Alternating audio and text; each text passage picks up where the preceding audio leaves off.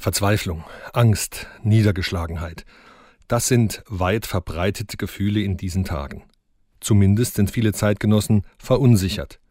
Und zwar angesichts der Veränderungen, Krisen und Umbrüche. Die viel zitierte Zeitenwende irritiert. Das wundert mich nicht. Corona und Krieg stellen unser sicher geglaubtes Weltbild in Frage. Wenn Sie mich fragen, dann setze ich gegen diese allgemeine Angstdepression genau eines Hoffnung. Ich hoffe, dass Gott das Leben schützt und erhält, auch wenn Menschen bisweilen alles tun, ihm ins Handwerk zu pfuschen. Gott meint es gut mit seiner Schöpfung und vor allem mit uns Menschen. Deshalb gibt Gott uns genug Kraft, Mut und Fantasie, für die Bewahrung des Lebens einzutreten. Es liegt doch an mir, wie ich mit meiner Irritation und der Krise umgehe. Wie ich mich verhalte, entscheide ich. Was ich denke über Krieg und Krankheit, liegt in meiner Verantwortung.